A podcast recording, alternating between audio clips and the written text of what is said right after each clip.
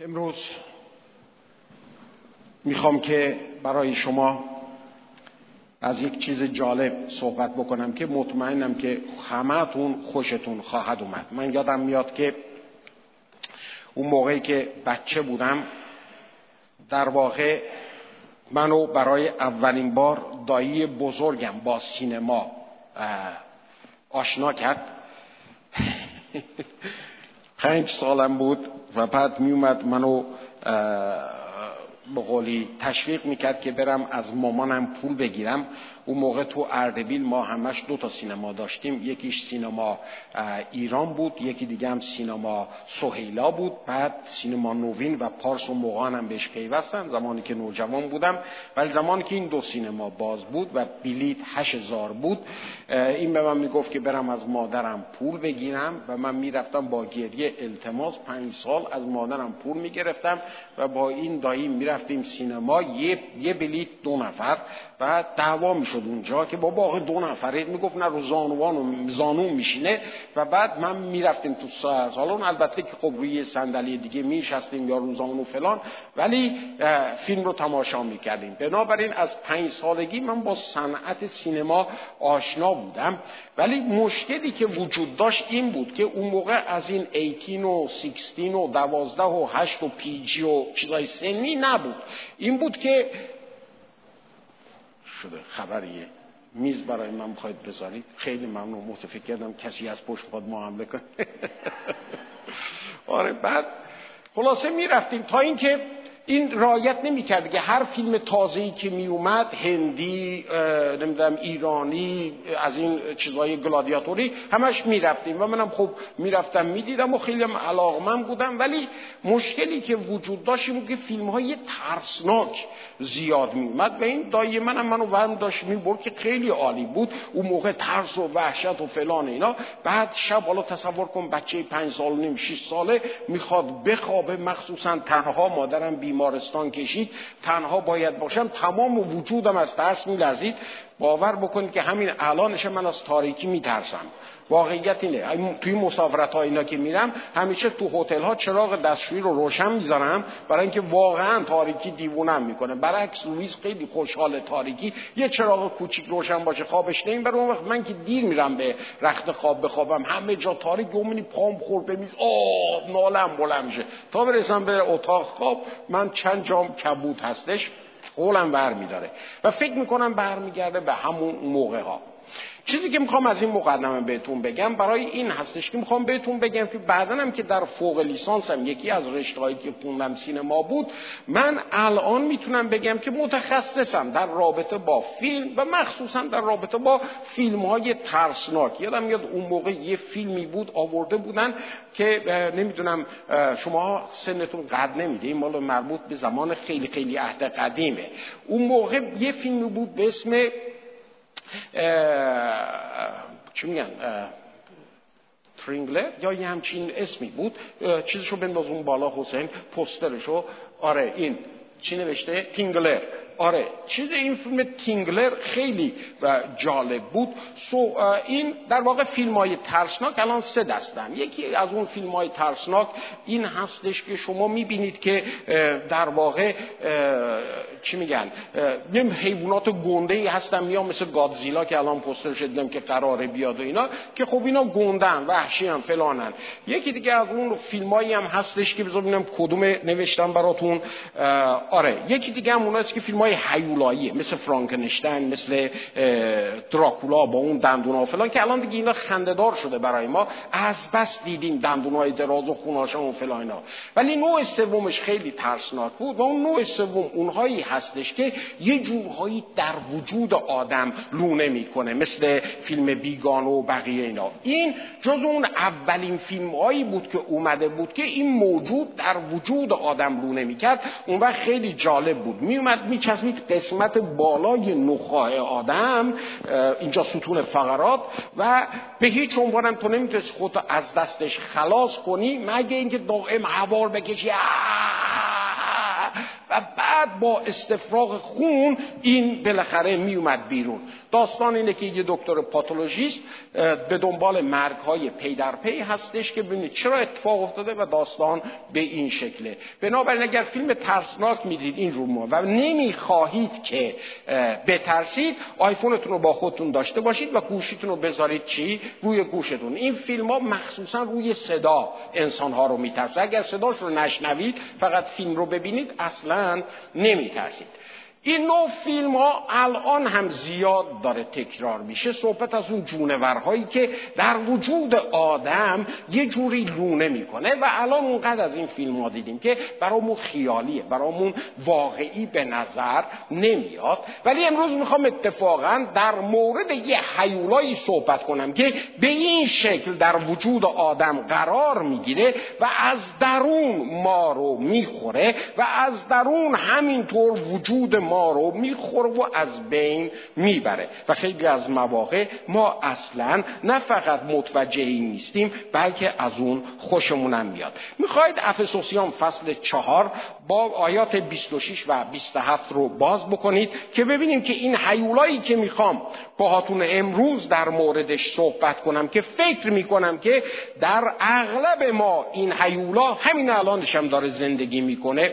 چی هستش؟ بازش کردید؟ من معمولا در گلاسگو شروع می‌کنم از 15 ثانیه شمردن که ببینیم که چه کسی زود باز کرد. هر کس زود باز کرد دستش رو ببره بالا. 15 14 13 12 11 خب باز کردن. در اونجا مطرح می‌کنه پولس و میگه که خشم گیرید و گناه مورزید و خورشید بر خشم شما غروب نکنه. پس فهمیدید که چه حیولایی می‌خوام صحبت کنم. حیولایی که می‌خوام براتون صحبت کنم حیولای عصبانیته. حیولای خشم هستش که این در وجود انسان چیکار می‌کنه؟ لونه می‌کنه پولس رسول در واقع در این آیه اشتباه نکنید. پولس میگه که شما وقتی که خشم گرفتید اون موقع بپایید که این خشم شما همینطور دوام نداشته باشه. یعنی پولس داره مطرح می‌کنه که قبل از این که آفتاب غروب کنه سعی کنید که خودتون رو از دست این حیولای خشم آزادش بکنید. برای اینکه اگه این کار رو نکنید برای شما مشکل خواهد بود. در واقع در آیه بعدیش مطرح می‌کنه. میگه ابلیس رو مجال ندید. برای اینکه خشم شما مجال میده به ابلیس. پولس با این حرفش داره مطرح می‌کنه که اجازه ندید خشم حل نشده در وجود شما باقی بمونه. چرا؟ برای اینکه خشم حل نشده در وجود شما پنجره رو باز خواهد کرد برای اینکه تلخی و دیگر مسائل برای وجود شما بیاد در اونجا در واقع ساکن بشه. عزیزان خشم اون حیولایی هستش که در درون خود ما داره زندگی می‌کنه. من صحبتم روی اون خشمایی نیستش که خشمایی لحظه ایه مثلا شما دارید رانندگی می‌کنید یا یکی میپیچه جلوی شما و شما از کوره در میرید. اینها خشما و عصبانیت های آنی هستش که زیاد نمیشه روش حساب کرد برای اینکه روی احساسات لحظه ای استوار هستند. اون دست از خشم ها رو امروز دارم در موردش صحبت می کنم که خشمهایی هستید که هستن که انسان دو دستی به اونها میچسبه. حاضر نیست اونها رو ول بکنه. این خشم ها وقتی که وارد وجود ما میشن افکار ما رو اونا هستن که دارن خوراکش میدن. اونا هستن که دارن افکار ما رو میپرورونن.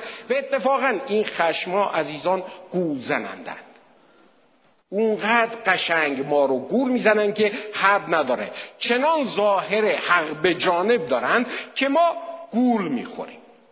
و وقتی که گول خوردیم اون موقع هستش که دیگه حاضر نیستیم اینها رو ول بکنیم. البته وقتی که شما پای صحبت واعظی میشینید یا وقتی که با یه ده از افرادی که می‌خوان مور از باس بکشن بیرون یا بر ما ایراد بگیرن صحبت می‌کنید آه یعنی چی دارید میگید؟ عیسی مسیح هم خشمگین شد. خشمگین شدن که بد نیست نه. خشمگین شدن بد نیست خشم خشمگین شدن یکی از احساسات ماست. صحبت سر اینه که ما سر چی داریم خشمگین میشیم؟ عیسی مسیح سر چی خشمگین شد؟ عیسی مسیح سر این خشمگین شد که دید انسانها در جایی که باید باشن نیستن. اومد دید که معبد خدا رو تبدیل کردن به صرافخونه اونجا بود که غیرت خداوند برای اینکه مقدسات زیر پا گذاشته شده برای اون غیرت خداوند افروخته شد. بنابراین ما میاییم واعظین رو میگیم این خشما مقدسند گرچه اینها وجود داره ولی اغلب من می‌بینم که مردم از همین مسئله بهانه پیدا می‌کنن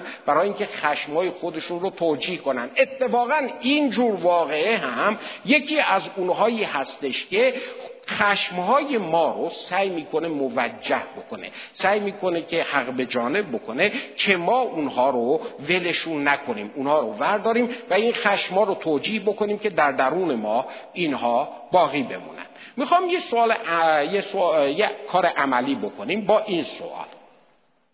آخرین دفعه ای که خشمگین شدید کی بود؟ این سوال بود. سخته نه؟ اصلا من منو خش اصلا بی خیال من خشمگینم دیروز پریروز امروز صبح فردا بهمان آخرین دفعه بعد که می‌خواد خشمگین بشید که؟ خب شما عزیزانی که خشمگین نشدید با شما کاری ندارم. شما می‌تونید از همین الان بگیرید بخوابید. ولی اون افرادی که خشمگین شدن و می‌دونن که خشمگین شدن یه سوال دیگه ازتون می‌کنم. به سر اون خشم چی اومد؟ اون فرض کنید فشاری که بهتون اومد که منفجر بشید و یک سری حرفا از دهنتون در اومد یا جلوی دهنتون رو گرفتید یک سری الفاظ از ذهنتون گذشت و همراه الفاظ چشاتون برق زد همینطور خون به پیشونیتون دوید گردنتون زد بیرون می‌دونید اونا چی شدن؟ چی شد؟ تموم شد رفت می‌دونید تموم شد. رفت. هیچ چیز تموم نشد. هیچ چیزم هیچ جایی نرفت. این اولین جایی هستش که این جور خشم ها خودشون رو به ما حق به جانب نشون میدن و بعد چی میشن؟ و بعد اونها میرن لونه می‌کنن. ما فکر می‌کنیم که این خشم رفت ولی این خشم نرفت. بذارید از کتاب مقدس براتون بخونم برای اینکه باید از کلام خدا براتون امروز درس بدم که بفهمید که در این اتفاق واقع می‌خوام بررسی بکنم که ببینیم این مسئله خشم به چه شکله. باز کنید اعداد 20 15 14 13 12 11 ده نو سیما بازش کرد. پس الان تو برنامه دوم سیما برنده است. من براتون می‌خونم. و تمامی جماعت بنی اسرائیل در ماه اول به بیابان سین رسیدند و قوم در قادش اقامت کردند و مریم در آنجا وفات یافته دفن شد. و برای جماعت آب نبود. پس بر موسی و هارون جمع شدند و قوم با موسی منازعت کرده گفتند کاش که می مردیم وقتی که برادران ما در حضور خداوند مردند. و چرا جماعت خداوند را به, به این بیابان آوردید؟ تا ما و بهایم ما در اینجا بمیریم. و ما را از مصر چرا برآوردید تا ما را به این جای بد بیارید که جای زراعت, زراعت و انجیر و مو و انار نیست؟ و آبم نیست که بنوشیم. این اون چیزی بود که به سر موسی داد میکشیدن. و موسی و هارون از حضور جماعت نزد خدا در خیمه اجتماع آمدن و به روی خود در افتادن و جلال خداوند بر ایشان ظاهر شد. و خداوند موسی را خطاب کرده گفت اصا را بگیر و تو و برادرت هارون جماعت را جمع کرده در نظر ایشان به این صخره بگویید که آب خود را بدهد. پس آب را برای ایشان از صخره بیرون آورده جماعت و بهایم ایشان را خواهی نوشانید. پس موسی عصا را از حضور خداوند چنان که او فرموده بود گرفت و موسی و هارون جماعت را پیش صخره جمع کردند و به ایشان گفت ای مفسدان بشنوید آیا از این صخره آب برای شما بیرون آوریم؟ و موسی دست خود را بلند کرد صخره را دو مرتبه با عصای خود زد و آب بسیار بیرون آمد که جماعت و بهایم ایشان نوشیدند. و خداوند به موسی و هارون گفت چون که مرا تصدیق ننمودید تا مرا در نظر بنی اسرائیل تقدیس نمایید لحاظا شما این جماعت را به زمینی که به ایشان دادم داخل نخواهید ساخت. و این است آب مریبت جایی که جماعت با موسی منازعت کردند. خب این داستانی هستش که ما در عهد عتیق می‌خونیم. بذارید در رابطه با زمینه این قسمتی که خوندم بهتون بگم. الان ماه اول سال چهلم هستش. اینا چهل سال بعد از خروج از مصر در بیابون سرگردان هستن و الان در ماه اول سال چهلم یعنی اینکه دیگه رسیدن به لب مرز که بخوان که از اونجا چیکار بکنن از اونجا رد بشن. و بعد خب شما توجه داشته باشید که این چهل سال بیابان همچین چهل سال راحتی نبود. تمامی اون غرغرها تمامی اون شکایت ها تمامی اون چیزهایی که در طول این چهل سال بار موسا کردن جون آدم به لبش می‌رسه. اگه می‌خواید بفهمید که جون آدم چجوری به لبش می‌رسه شما دو ساعت با دو تا بچه توی ماشین مسافرت بکنید. اون موقع می‌فهمید که چه بلایی به سر آدم میاد. موسا چهل سال با این بچه ها در بیابون داشت مسافرت می‌کرد. که به اینجاش رسیده بود. و اونجاست که می‌بینیم که این اتفاق چی میشه؟ میفته در اینجا به چند متن می‌خوام توجهتون رو بکشونم و در این مورد ما بخواهیم که ببینیم مسئله خشم چی هستش. در این رابطه با شما از پنج تصویر صحبت خواهم کرد. می‌خوایم که صحنه رو مثل صحنه فیلم بچینیم. صحنه اولش به این هستش که این کلام میگه که این قوم رسیدن به جایی در بیابون به اسم قادش. و اونجا بود که اینها اتراق کردن و میگه که و مریم مرد. و مریم رو در اونجا چکار کردن؟ دفنش کردن. از این مسئله نباید سرسری رد بشیم. موسا که در عرض این چهل سال این همه فشار زحمات و سختی ها و غرغرها و شکایت حالا مریم میمیره. مرگ خواهر همچونم چیز آسانی نباید باشه. من خواهر نداشتم. همیشه دلم می‌خواست که خواهر داشته باشم. برای همینم خیلی از مواقع در صورتهای بسیاری از افراد یه جورهایی دنبال خواهر گم شده خودم میگشتم. برای اینکه بر این باور هستم که اگر ما یه خواهری می داشتیم مادر من در 53 سالگی فوت نمی کرد میگم دختر اسای مادر هستش. و الان خب من اون چهره خواهر رو در بسیاری از شماها دارم. بنابراین باید در نظر داشته باشید اونایی که مخصوصا خواهر دارن می‌دونن که مرگ خواهر خیلی سخته. اگر اونایی که خواهراشون هنوز فوت نکرده خدا رو شکر زنده هستش به یاد بیارید موقعی که خواهرتون گم می‌شد. اون موقع چی؟ حالا موسا یک چنین خواهری رو از دست داده. یادتون هستش که این مریم همیشه خامی موسا بود. زمانی که اون سبد رو ول کردن در, در, در رود نیل این مریم بود که با نگرانی دنبال سبد بود و سبد رو تعقیب می‌کرد و دید که سبد رفت به اون جایی که دختر فرعون داشت حمام می‌کرد و وقتی که او رو از بسلا رودخونه گرفتن باز این مریم بود که رفت نزد دختر فرعون گفت که شما الان یه مادری می‌خواید که شیر داشته باشه من یکی رو می‌شناسم که همین الان شیر داره و می‌تونه این بچه رو شیر بده که بتونه مادر خود و موسا او رو شیر بده. مریم فرد کمی نبود مریم نبیه بود مریم رهبر خواهران تمامی اون قوم بود. شما یه لحظه تصور کنید چه قوم عظیمی در بیابانه. مریم رهبر تمامی زنهای اون قوم بود. بالاتر از اون مریم نبیه بود. مریم با میستاد و از جانب خدا برای قوم پیغام می آورد همیشه تکیگاه موسا مریم بود و حالا این مریم فوت کرد. موسا در اون حالت شکنندگی حالا دیگه واقعا شکننده شده بود. در جایی قرار داشت که هر فشاری می‌تونست موسا رو بشکنه و این در مورد همه ما مستاق داره. عزیزان باید اینو بپذیرید که هیچ کدوم از ما منی که اینجا وایستدم شما که اونجا نشستید و هر کس دیگه در این دنیا هیچ خادمی اینقدر پوست کلوف نیستش که در جاهای شکننده زندگی قرار نداشته باشه. همیشه وقایی در زندگی ما اتفاق میفته که انفجاریه و ما هیچ کنترلی در رابطه با این وقایع در زندگیمون نداریم و اینها چنان بر ما فشار میارن که شکننده میشیم. در واقع زمانهایی اینها بر ما اتفاق میفته که گارد هامون باز هستش و وقتی که گاردمون پایینه یه می‌بینه که یه مش خورد تو دماغ ما. من در این نبرد روحانی که دارم اغلب به همسرم لوئیس اینو میگم. میگم لوئیس حواس جمع باشه. شیطان به هیچ عنوان منو از طرف دشمنان نخواهد زد. برای اینکه در مقابل اونها گارد من بسته است. تنها جایی که گارد من بازه زمانهایی هستش که با تو هستم. بنابراین کاری نکن که در مقابل تو هم گاردم بالا بره. حواست باشه که تو دهن شیطان برای من نشی من هم حواسم هستش که من دهن شیطان برای تو نشم. برای اینکه اینجور مواقع هستش که ما می‌تونیم صدمه بخوریم و موسی می‌بینیم که در اینجا صدمه می‌خوره. می‌دونید عزیزان خشم از اون صدماتی رشد می‌کنه که ما در درونمون اونها رو داریم. زخمهایی که اونها رو علاجشون نکردیم. اون چیزهایی که از درون بر ما خوردن خشم ما همیشه از اونها هستش که چیکار می‌کنه؟ رشد می‌کنه. پس می‌بینید که اینجا مریم مرده است. موسا در یک جای خیلی شکننده قرار داره.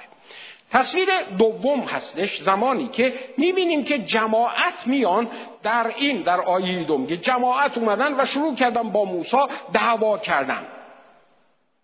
و جالب اینه که ما هیچ اشاره‌ای در این نمی بینیم که آقا برای مریم بالاخره یه سوگواری انجام بشه یه کاری در این رابطه بکنم. ما بعدها می بینیم وقتی هارون وفات پیدا می‌کنه برای براش چهل روز روز ماتم می‌گیرن. ولی در رابطه با مریم هیچ ابدا هیچ کس انگاری که کسی به اسم مریم در میان اونها خدمت نمی‌کرده. و این هم بیشتر داره بر موسی چیکار می‌کنه؟ بر موسی فشار میاره و در اونجا می‌بینیم که آب نیست. مردم بر علیه موسی جمع میشن و شروع می‌کنن باهاش دعوا کردن. خب جلسه همچین راحتی هم نبود. یه قسمت رو براتون خوندم که اینا داشتن چی چیزایی می‌گفتن. می‌گفتن کاش که مثل برادران ما میمردیم. اصلا بعد از چهل سال تو چرا اصلا ما رو از مصر آوردی بیرون؟ که ما رو اینجا بگیری بکشی؟ برای چی ما رو آوردی به این بیابون؟ نه انار هست نه انجیر هست نه چلو کباب هست نه نمی‌دونم سیر هست نه پیاز هست.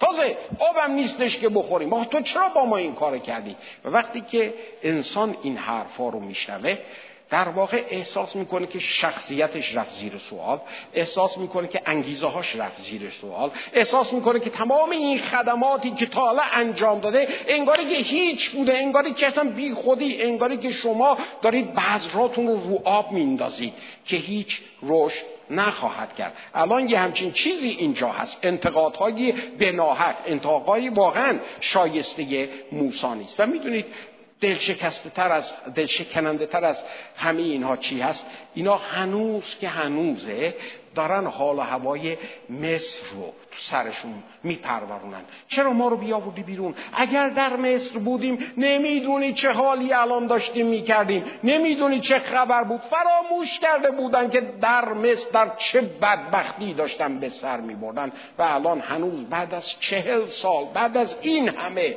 کاری که خدا براشون کرده هنوز که هنوز فکرشون ثابته. اگر در مصر بودیم وضعیت ما بهتر می بود. اینجور چیزا هستش که واقعا تا عمق استخون انسان رو چکار می‌کنه؟ زخمی می‌کنه. زخم زبان. ما ممکنه که مردم رو با اسلحه تیر تفنگ نکشیم ولی باور کنید هر روز قاتل میشیم. هر روز قاتل میشیم با این زخم زبانهایی که به مردم می‌زنیم. و مستقیم می‌خوره به جایی که باید بخوره. و چنان زخم عمیقی رو ایجاد می‌کنه که به این راحتی شماها نمی‌تونید از دستش شفا پیدا کنید و بتونم بگم بله اینجا موسا این تیرها به هدفش می‌خوره. شما نمی‌دونید قدرت این کلمات در چی هستش. کلمات قدرت دارند کلماتی که ما در اقتدار با توجه به تکیه بر خداوند از دهان خودمون بیرون میاریم. اقتدار داره برای قوت اقتدار داره برای بنا اقتدار داره برای شفا. ولی در عین حال آن کلماتی که خارج از اراده خدا از زبان ما خارج میشه می‌تونه انسانها رو تار و مار بکنه می‌تونه انسانها رو بکشه. بذار یه مثالی رو سریع بهتون بزنم. موقعی که در ایران بودم اونقدر به قول شرایط کلیسا به یه جایی رسیده بود که دیگه من هم در واقع مثل موسا نبودم ولی در این وضعیت موسا قرار داشتم. برای همینم در یک لحظه برگشتم و گفتم می‌دونید چیه؟ من تموم شدم. من رفتم. رفتم خدا معرفی کردم به سربازی در, زمان دوران جنگ ایران و عراق. و رفتم به سربازی. ببینید من یونس فرار کرد به ترشیش من رفتم به سربازی برای اینکه دیگه به اینجام رسیده بود. مثل موسی جونم به لبم رسیده بود. اون موقع خب گفتم که به خاطر تحصیلاتم افسر شده بودم و بعد یه سری سربازان دیپلم اینام بودن. یه بار یه سربازی رو از منطقه داشتیم برمیگشتیم کنار خیابون وایستاده و منتظر جاده وایستاده منتظر منتظر اتوبوس بیاد فلان اینا. سوار ماشینم کردم که با هم دیگه بریم. بردم من می‌رفتم گیشا اونم می‌رفت گیشا. بردم در خونش در گیشا رسوندم. تهران بعد از ظهر دارن آب میدن. اون موزاییک های حیات رو فلان اینا یهو رسیدیم پدر مادرش اونجا بودن سلام اومدیم پایین و فلان اینا چطوری فلان و اینا. خلاصه احترام کردم ما رو دمشون گرم. و بعد صحبت پیش اومد و فلان اینا. برگشتن گفتن خب جام سرمان شما خانواده دارید؟ و من. خادم خدا. برگشتم. اصلا بی هیچ دلیلی. نه. تنها. و تمامی فکرم این بود که آقا جان من اصلا نمی‌خوام با هیچ کس هیچ گونه رابطه چیزی داشته باشم. بنابراین بگو تنهام قضیه رو تمومش کن. دیگه اگه می‌خوای یکی دست از سرت برداره همون اول بهش بگو نه. و منم آنن دیگه می‌خواستم قطع کنم. این در فکر من بود. بنابراین رو گفتم خیلی هم بی اهمیت بود. در نظر منم اصلا مطرحی بود روحنم هیچ چی میگن ملزم نشدم. فلان و بهمان عادی بود دیگه. آقا جان نمی‌خوام. من, من بچهتون رسوندم. آقا این داستان گذشت و خداوند یک چیزی رو بازی کرد به این شکل که من و این خانواده خیلی صمیمی شدیم. بعد خلاصه با تنها بودیم دیگه. منو ای دعوت می‌کنم جام سلام بفرمایید فلان منم می‌رفتم. خلاصه بعد سه چهار دفعه که رفتم و خیلی صمیمی آشنا حالا موندم بالاخره هر رفتی آمدی داره دیگه. منم بالاخره باید یه کاری بکنم دیگه. اینجوری نمیشه فلان اینا. و تمام فکر و ذکرم اینه چجوری مطرح کنم؟ بعد خلاصه یه شب دعوتشون کردم به لویزم گفتم که آره لویز این اصلا دوستان فلان لویز که نمی‌دونه که من چه دست گلی آب دادم و اینا. بعد گذاشتم ولش کن دیگه هر چی پیش آمد شد دیگه خداوند خواهش می‌کنه من از این هچل برهان داستانه. و معمولا هم خداوند به اینجور دعاها جواب نمیده. اینا اومدن بالا من به این فکر که تا در رو باز کردن استیفن ها همینجوری وایستاده نگاه می‌کنه لویزم پشت سرش ببر. یهو یکی از این خانم‌ها برگشت آقایون باز دمشون کرد خوددار یکی از اون وا جام سوم خب شما که گفتید خانواده ندارید.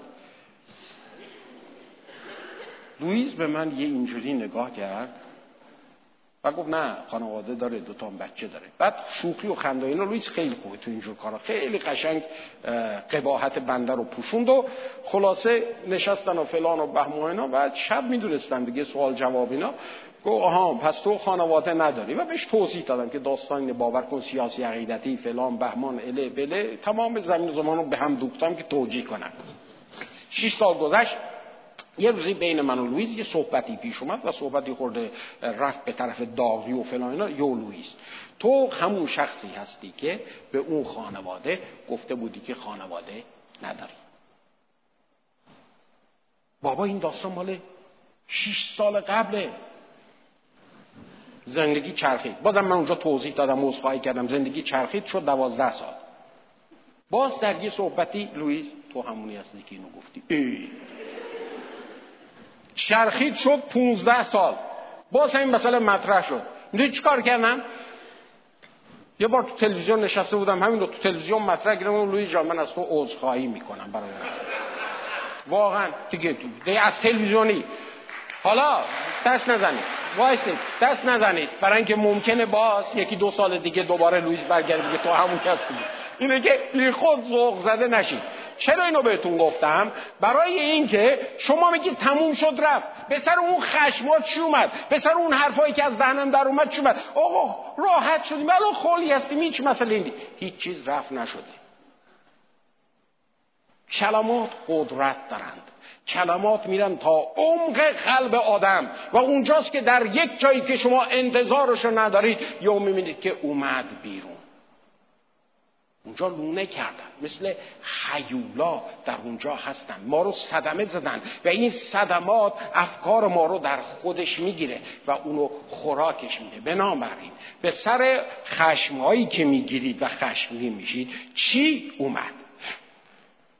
ما باید بدونیم که اینا همینجوری از بین نمیرن. تبدیل به افکار در واقع خشمناک میشن که این افکار خشمناک باعث میشه که در دل ما تلخی به وجود بیاد. مسیر اینه.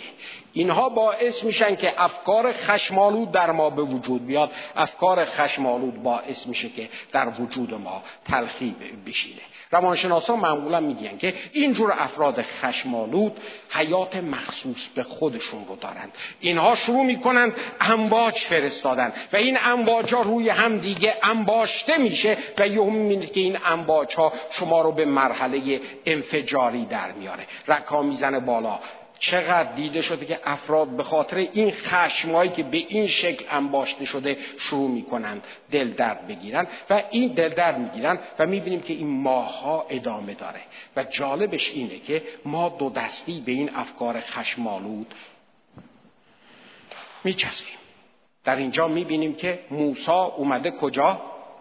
در حضور جمع و جمع این همه بهش انداخته انتقاد کرده و همه اون حرفا مستقیم خورده به هدف حالا موسا داره میره به خیمه اجتماع. صحنه سوم در خیمه اجتماع هستش که میاد که ببینه که حالا خدا می‌خواد در اونجا چی بگه و خدا به هر میگرده خیلی کول به موسا میگه که می‌دونی موسا چیه؟ اساتو وردار برو بیرون و به اون صخره مردم رو جمع کن. به اون صخره بگو صخره میشه لطفا به ما آب بدی و صخره بهت آب خواهد داد. خودت بنوش به این یاروهام بده همه بخورن. گاواشون و الاغاشون همه هم آب بده. و اینها چکار بکنن؟ بخورن. در واقع خدا می‌بینیم که اینجا عجیبه طرف موسی رو نمی‌گیره. در دفعه گذشته که این اتفاق افتاد موسی رفت در حضور خدا گفت می‌دونی چه موسی؟ برو همه رو جمع کن. بگو جمع شید اونایی که بر علیه تو هستن. و وقتی که همه جمع شدن یه چیز نزدیک سه هزار نفر خدا گفت خیلی خوب. حالا زمین دهم باز کرد همه اون سه هزار نفر رفتن اون توش. حتما موسی اون گفت آخیش دیدید؟ حال کن. این ماییم حالا موسی اومده در نظر در حضور خدا و خشمشم خیلی حق به جانب هست. اومده نزد خدا. ببین اینا چی دارن میگن؟ بعد از چهل سال همون ساز مصر رو دارن اینا می‌زنن. و خب انتظار داره که خدا مثل دفعه قبل عمل کنه. ولی خدا مثل دفعه قبل عمل نمی‌کنه. اتفاقا طرف موسی رو نمی‌گیره خیلی کور میگه که باشه. خدا داره چیکار می‌کنه؟ خدا در واقع داره موسی رو کمک می‌کنه. خدا داره یه دریچه ای رو باز می‌کنه برای موسی و هارون که بتونن مسئله رو از یک زاویه دیگه ببینن و خدا داره تلاش می‌کنه که شخصیت خودش رو با شخصیت اونها عجیم بکنه که اینها از اون وضعیت بیان بیرون. خدا داره به اونها میگه که میدون چیه؟ من می‌خوام اینها رو برکت بدم. اینا در مشکل هستند اینا دارن غرغر می‌کنن. من کاری به این ندارم. من می‌خوام این قوم رو برکتشون بدم. می‌خوام به اونها آب بدم. من مهیا کننده فیاس هستم. من کسی هستم که احتیاجات رو می‌بینم و احتیاجات فرزندان رو رسیدگیش می‌کنم. برای همینم هستش که اتفاقا می‌خوام بهشون آب بدم که این یه فرصت دیگه باشه که اینها باز بتونن منو اونطور که هستم بشناسن. و این اون چیزی نیستش که موسا انتظار داره. موسا می‌بینیم که اینجا می‌بینی که خدا طرفداری نکرد. اون جوابی رو که در واقع از خدا می‌خواست بشنوه در چی داشتم مطمئنم موسی رفته بود اونجا لیست داشت جزام و تمامی اون چیزهایی که می‌شد در ذهنش به وجود بیاره که خدا به اینا بندازه. خدا در عوض داره میگه برکتشون بده. پس موسی از حضور خدا میاد بیرون. از حضور خدا میاد بیرون نه فقط خدا می‌خواد که این افراد زمین دهن باز کنن برن بلکه خدا می‌خواد برکتشون بده. ایداد بیداد. چی شد؟ و بعد موسا میگه باشه خداوند حالا که نظر تو هست من میام بیرون. ولی موسا جوری داره میاد بیرون که خشمش رو دو دستی چسبیده آنچه که خدا با موسی صحبت کرد در اونجا موسی رو کمکش نکرد. برای اینکه موسی چسبیده بود به این خشمش. همین مطلب رو عیسی مسیح داره مطرح می‌کنه به ما. میگه برای اونهایی که به شما بدی کردن برای اونها چیکار بکنید؟ برکت بطلبید. این برای اینا نیستش که اونا حال کنن کیف کنن. این برای اینه که شما از این وضعیت اسارت زخم بیایید بیرون. عیسی مسیح اینو داره به ما میگه که ما دیگه اسیر نباشیم آزاد باشیم. برای اینکه اگر اجازه بدیم که این افرا افکار خشمالود در وجود ما باشه از حضور خداوند که این کلام رو به ما میگه بیرون کماکان با همون افکار خودمون بریم بیرون. عزیزان این افکار خشمناک این زخم رو عفونی خواهد خواهد کرد. زخم عفونی وجود ما رو تلخ خواهد کرد و وجود تلخ آرامش نخواهد داشت. خواب نخواهد داشت. وجود تلخ وضعیتی انگار در جهنم هستش. قرار خواهد داشت. خداوند داره به موسی فرصت میده. میگه موسی ببین این حیولای خشم در وجود تو هست. ول کن دست تو. می‌خوای شفا پیدا کنی از این خشم؟ بیا از اون زاویه‌ای که من به این قضیه نگاه می‌کنم. تو هم به این قضیه نگاه بکن. برای اینکه باید بدونی موسی آوردن این قوم به این بیابان اشتباه نبود. این جزء نقشه منه. تو اگه فکر می‌کنی که فرد مقابل به تو این حرف زده این خارج از اراده خداست به این شکل نیست. خدا نقشه عظیمتری داره. بنابراین خدا به موسی میگه موسی چشتو از خودت وردار و بیا به اون فیضی نگاه کن که من دارم باز می‌کنم و در این شخصیت فیاض من تو هم شریک باش. اینجوری می‌تونی از دست خشمت آزاد بشی وگرنه اسیر خواهی بود. ببینید ایزان بودن در بیابان برای این قوم تصادفی نبود. میشه اون نقشه رو بندازی بالا؟ یه مقدار در مورد عهد بهتون اینجا مطرح بکنم. این پایین بذارید من بیام این طرف بهتون نشون بدم. چون جالب هستش که بدونید. اینجا اونجاییه که ابراهیم مسیرش رو شروع کرد. این رودخونه فرات هستش این رودخونه دجله هستش. این قسمت رو منطقه بین درود می‌گفتن بین نهرین که اینجا هستش. و در واقع این درود بود که اینجا رو حاصل خیز کرده بود. برای همینم تمامی اون حیات و ممات و تمامی اینها اینجا اتفاق میافتاد. اینجا چی بود؟ اینجا بیابون بود. بیابون عربه بهش میگن. و بعد قوم اینجا بودن. خب قوم که از اینجا خواستن رد بشن اومدن از دریای سرخ از این قسمت دریای سرخ به طرف چی؟ به طرف کنان اینجا اون چی هستش؟ اون سرزمین موعوده. سرزمین موعود سرزمین خیلی جالبیه. واقعا هم که اگر من می‌خواستم به این قوم سرزمینی بدم که حال کنن سرزمین موعود آخرین جایی بود که من این قوم رو میبردم اونجا. برای اینکه این سرزمین موعود اینجا در سمت غربش دریای مدیترانه در سمت شرقش بیابون بی آب و علف انگاری کویر لوت رو در نظر بگیرید اون وقت اینجا دولت هیتیان قرار دارد دولتی بسیار پرقدرت در منطقه ترکیه امروزی. اینجا دولت سوریه قرار داره یه خورده ضعیفتر. اینجا دولت آشور قرار داره دولت گردن گرفت امپراتوری اینجا هم دولت بابل قرار داره. تازه اینجا هم خارج از نقشه دولت مارس پارس که بعدا اومد. خب این منطقه اینجا هم که چی؟ از طرف جنوب کی هست؟ مصر. در واقع سرزمین موعود جاییه که محاصره شده با ابرقدرت های زمان. مصر می‌خواد لشکرکشی کنه این پایین هم مثل باز بیابونه. کجا باید بره؟ از اینجا باید رد بشه. هر کدوم از این افراد که می‌خوان به طرف جنوب لشکر کشی کنن نمیان که لشکر از بیابون رد کنن. همه میان از اینجا چیکار می‌کنن؟ رد میشن. کاملا محاصره است. تازه. خود این سرزمین چی هست؟ اینجا باز اینا رودخونه رو دارن اینجا رودخونه رو دارن. اینجا هیچ رودخونه ای در کار نیست. رود اردن هستش که از دریا میاد دریای جه جلیل از دریاچه جلیل هم میاد بحرالمیت. تو بحرالمیت هم که هیچ جایی نداره رد بشه بخار میشه میره بالا. بنابراین تمامی زندگی در اینجا منوط به بارونه. اگر بارون به موقع بیاد حاصل خیزی وجود داره غذا دارن بخورن. اگر بارون به موقع نیاد خشک سالی هستش.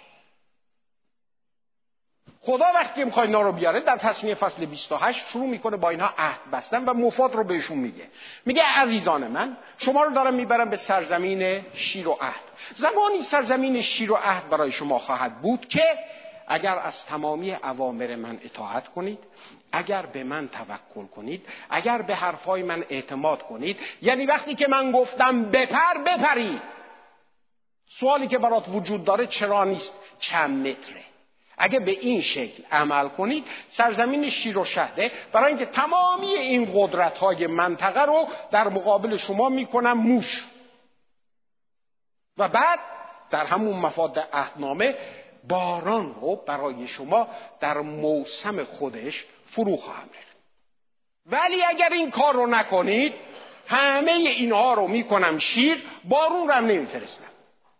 اون وقت سرزمینی که قراره برای شما شیر و شهد باشه برای شما میشه جهنم. در واقع خدا داره میگه که عزیزان من اینجایی که شما رو دارم می‌برم در اونجا برای بقا شما احتیاج دارید که به من اعتماد کنید. اعتماد کامل. تمامی زندگیتون روی این باشه که من خدای وفادار هستم و اگر شما به این عهدی که میبندید وفاداری نشون بدید من برای شما وفادار باقی خواهم بود و خدا کماکان همونه. خدا شما رو آورده به این سرزمین شیر و شهر با این همه بنفیت هایی که وجود داره و فکر می‌کنید که این بنفیت ها ممکن نه خدا میگه که اگر به من اعتماد نکنی اگر زندگیت رو بنیادهایی که من می‌خوام نباشه همین سرزمین شیر و شهر رو برات می‌کنم. جهنم. زندگیت از بین خواهد رفت خانوادت از بین خواهد رفت. به هیچ کدوم از آرزوهات نخواهی رسید. غمگین خواهی بود دیپرسیون خواهی داشت. در تمام در, در دست تمامی امراض تو اسیر خواهی بود. یا با من عهد نبد یا اگر با من عهد میبندی عهد وفاداری می‌خواد. خداوند اینها رو آورد به بیابان. برای اینکه می‌خواست اینها اعتماد کردن رو یاد بگیرن. اعتماد کردن رو باش یاد بگیرن. وفاداری خداوند رو اینها مزمزه کنن. ببینن خدا چقدر خدای وفاداری که در جایی که آب نیست از صخره ای که به هیچ عنوان توش نمی‌تونی آب پیدا کنی بهشون آب میده. در جایی که گوش نیست بهشون گوشت میده. در جایی که نون نیست از آسمان براشون نون میفرسته. تا اینها در این اعتمادی که به خدا دارن بر اساس تجربه نه بر اساس حرفای کلیشه ای بر اساس آن آنچه که در زندگیشون می‌بینن تجربه می‌کنن بتونن به خدا اعتماد کنن. چرا؟ برای اینکه در سرزمین شیر و شهر بهش احتیاج پیدا خواهند کرد. حالا اینجا داره چه اتفاق میفته از اینکه این قوم در مقابل یه درس عملی قرار گرفته موسی خیلی ناراحته. موسی خشمگینه و خدا دریچه رو باز می‌کنه بهش میگه موسی از این زاویه به این قضیه نگاه کن که من الان می‌خوام به این قوم یک درس خیلی بزرگ از اعتماد رو بدم و تو ناراحتی که من چرا دارم این کار رو می‌کنم. به این شکل عمل نکن. ولی موسی متاسفانه به این شکل عمل می‌کنه. خدا به موسی فرصت میده. موسی از اون فرصت استفاده نمی‌کنه. خدا وقتی که به ما میگه که خشم نگیرید وقتی خشم گرفتید نذارید آفتاب برش غروب بکنه خدا داره به ما فرصت میده که نذاریم که این خشم ما رو اسیر خودش بکنه. قیافه های شما رو نگاه می‌کنم. بسیاری از مشورت هایی که شما اغلب میاید پیش من می‌خواید بهش گوش میدم. بسیاری از دردهای خودم رو وقتی که بهش نگاه می‌کنم می‌بینم که موجدشون همین چیزهایی است که ما در قلبمون داریم و بهش دو دستی چسبیدیم. با اونها به شکل درست مقابله نکردیم. و چقدر اگر نگاه کنیم به زندگی می‌بینیم خدا به ما فرصت داده که از دست اینا آزاد بشیم. ولی ما تصمیم گرفتیم که کماکان اونها رو دو دستی چسبیده باشیم. و موسی در این اتفاق در این قضیه قرار می‌گیره. این چیز باعث میشه که چه اتفاقی بیفته. وقتی که ما در یک چنین وضعیتی هستیم عزیزان من چشمان ما تیره و تار میشه. دیگه ما مسائل رو اونطور که باید نمی‌بینیم. نگاه بکنید. اولین کاری که این وضعیت به سر موسا میاره این هستش که چشم موسا رو نسبت به این مردم تیروتار می‌کنه. دیگه این مردم رو افرادی نمی‌بینه که خدا با محبت عظیم خودش آورده بیرون که اونها رو به سرزمین شیر و شهد ببره. دیگه این اف... اینها رو افرادی نمی‌بینه که قراره که مسیح موعود از اون بیاد.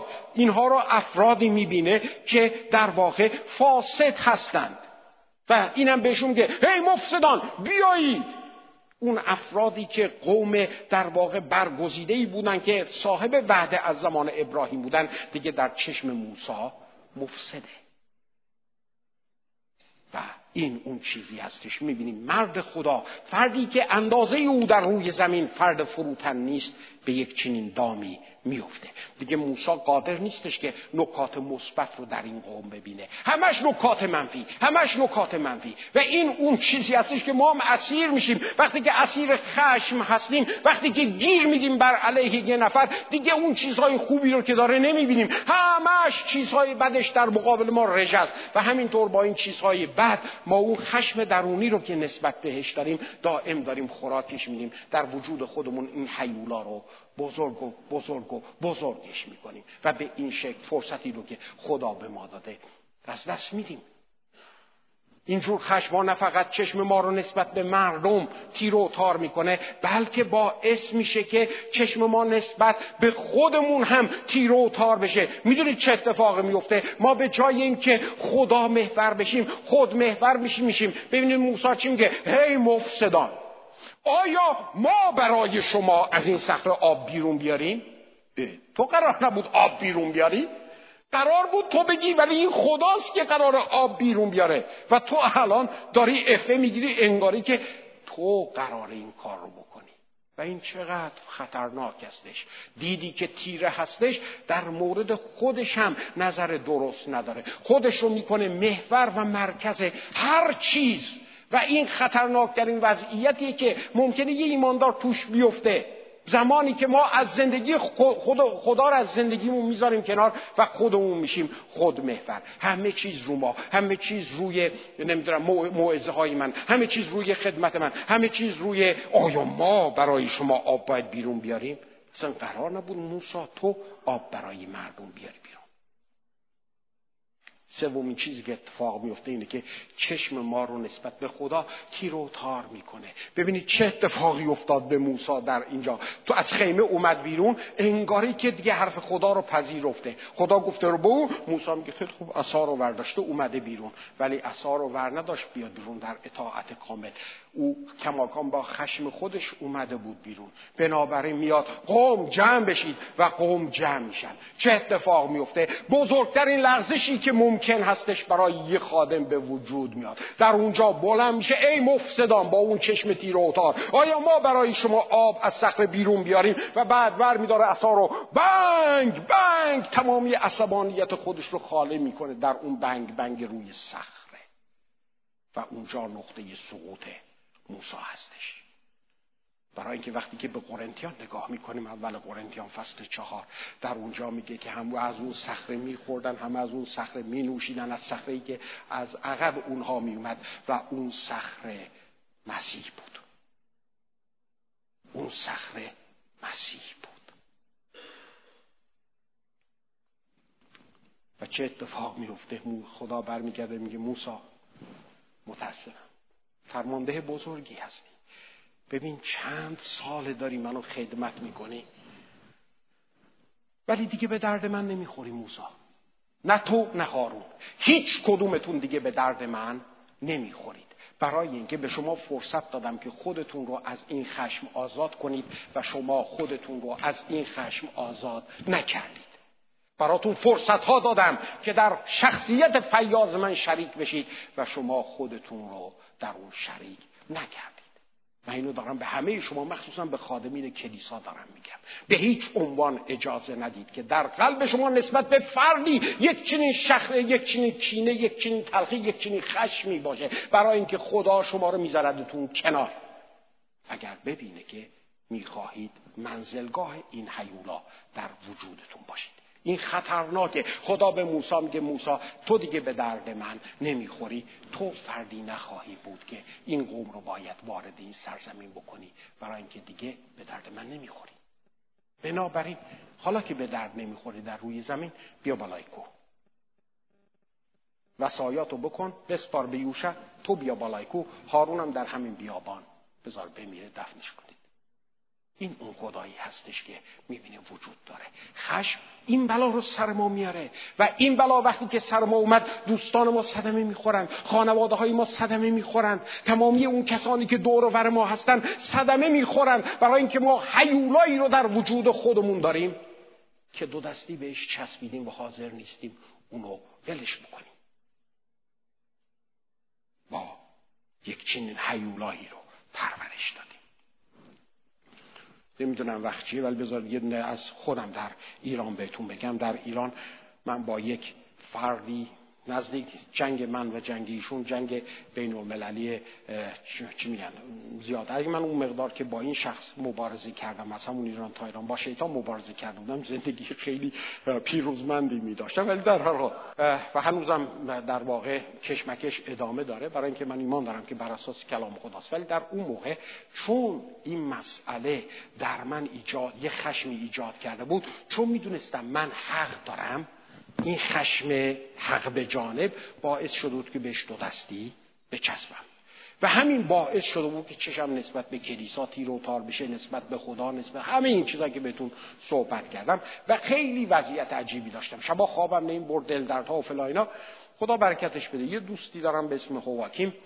یه روز اومد خونه ما تو بالکن وایسادن داشتیم صحبت می‌کردیم. یه هواکیم برگشت گفت فرنو چرا کاسه داختر از آش شدیم بگی کلیسا مال توه. به تو چه؟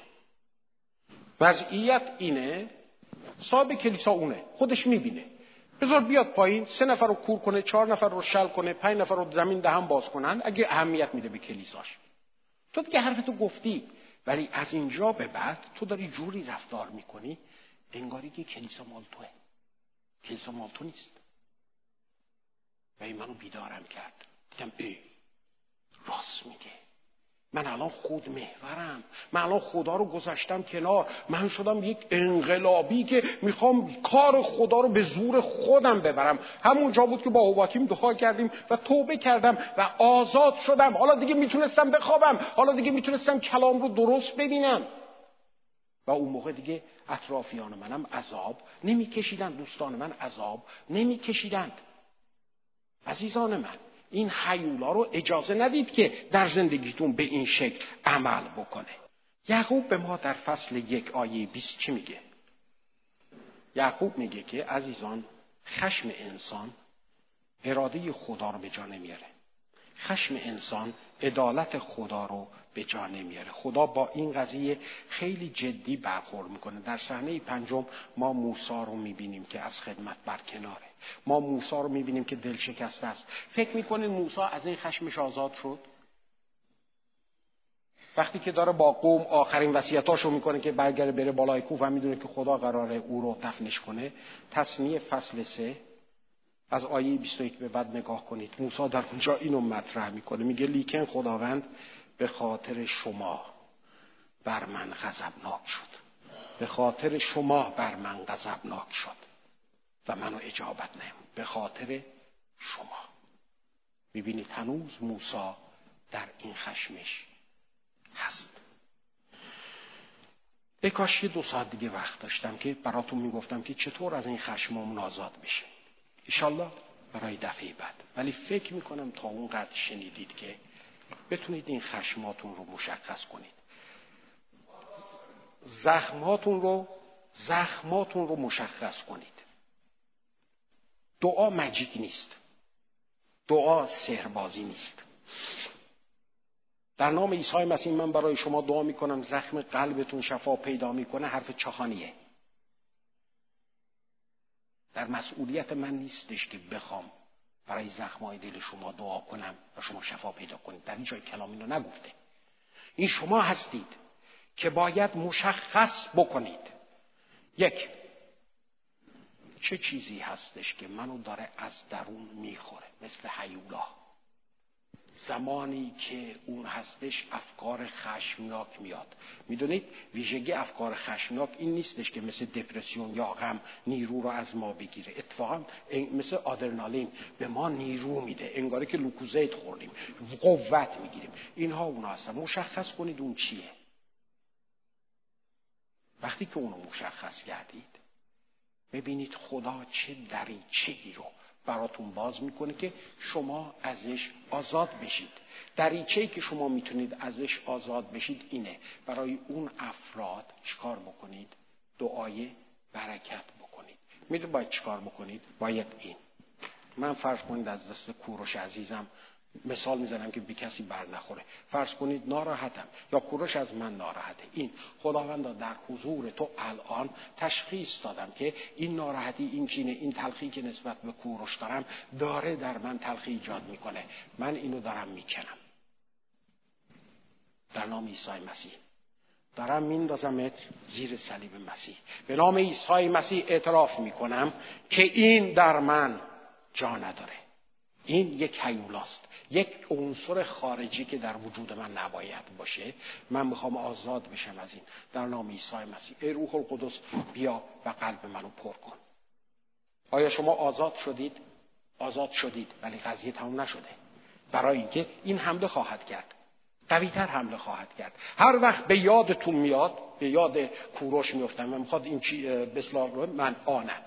در نام عیسی مسیح. من این رو انداختم زیر صلیب در من هیچ قدرتی نداری. به نام مسیح نهیب میدم. یعنی اینکه یک نیروی مقاوم به وجود میارید در مقابل اون که بخواد حمله کنه. دو هفته این کار رو بکنید در نام مسیح. شما از اون میایید بیرون. زخماتون رو مشخص کنید. چی هست؟ دونه بدون روی کاغذ بنویسید. چی هست این وظیفه شما هستش. اگه می‌خواید آزاد بشید اگه می‌خواید که این حیولا شما را از درون نخوره اگه می‌خواید خود زندگی پیروز مسیحی داشته باشید شاد باشید خوشحال باشید از زندگی لذت ببرید اطرافیانتون صدمه نخورن از رفتارهای شما. شما این حیولا رو در زندگیتون نداشته باشید. و لطفا به من نگید من ندارم. همه ما داریم. همه ما داریم.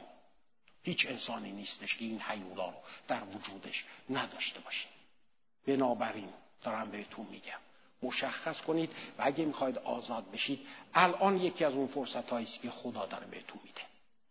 می‌تونید استفاده نکنید. بزرگی کوچکی حیولا رو نگاه نکنید. بزرگی و عظمت خدا رو نگاه بکنید. این هم یکی از اون کلک های شریره. یکی از کلکای شریر اینه که حق به جانب میشه. ما میگیم این خیلی بزرگه. من نمی‌تونم. از دست این حیولا من نیستم که آزاد بشم. نه شما نیستید. این خداست که به شما فرصت رو ایجاد کرده که بکنید. و تنها کاری که خدا از شما می‌خواد این هستش که شما یا اطاعت می‌کنید یا اطاعت نمی‌کنید. اطاعت بکنید بذارید آزاد میشید. اطاعت نکنید نذارید کماکان در غمها و غصا و خشمهای خودتون هستید. اونایی که می‌خوان سرما بیستن چه زخمایی در درونتون هست چه اشخاصی شما را از درون رنجوندند و شما اونها رو در قلبتون نگر داشتید؟ اونا چی هستند؟ افرادی که خدمت های مختلف به گردن دارند با مردم دارن کار می‌کنن. بپایید. اگر اینا حل نشه خدا شما رو کنار می‌زنه خدا می‌ذاره کنار. از موسا بالاتر نیستیم بنابراین مشخص کنید انگوش بذارید فرصت فرصت آزادیه. فرصت فرصت شفاست. فرصت فرصت اینه که در خداوند و در پری او غرق بشید. کلک رو نخورید.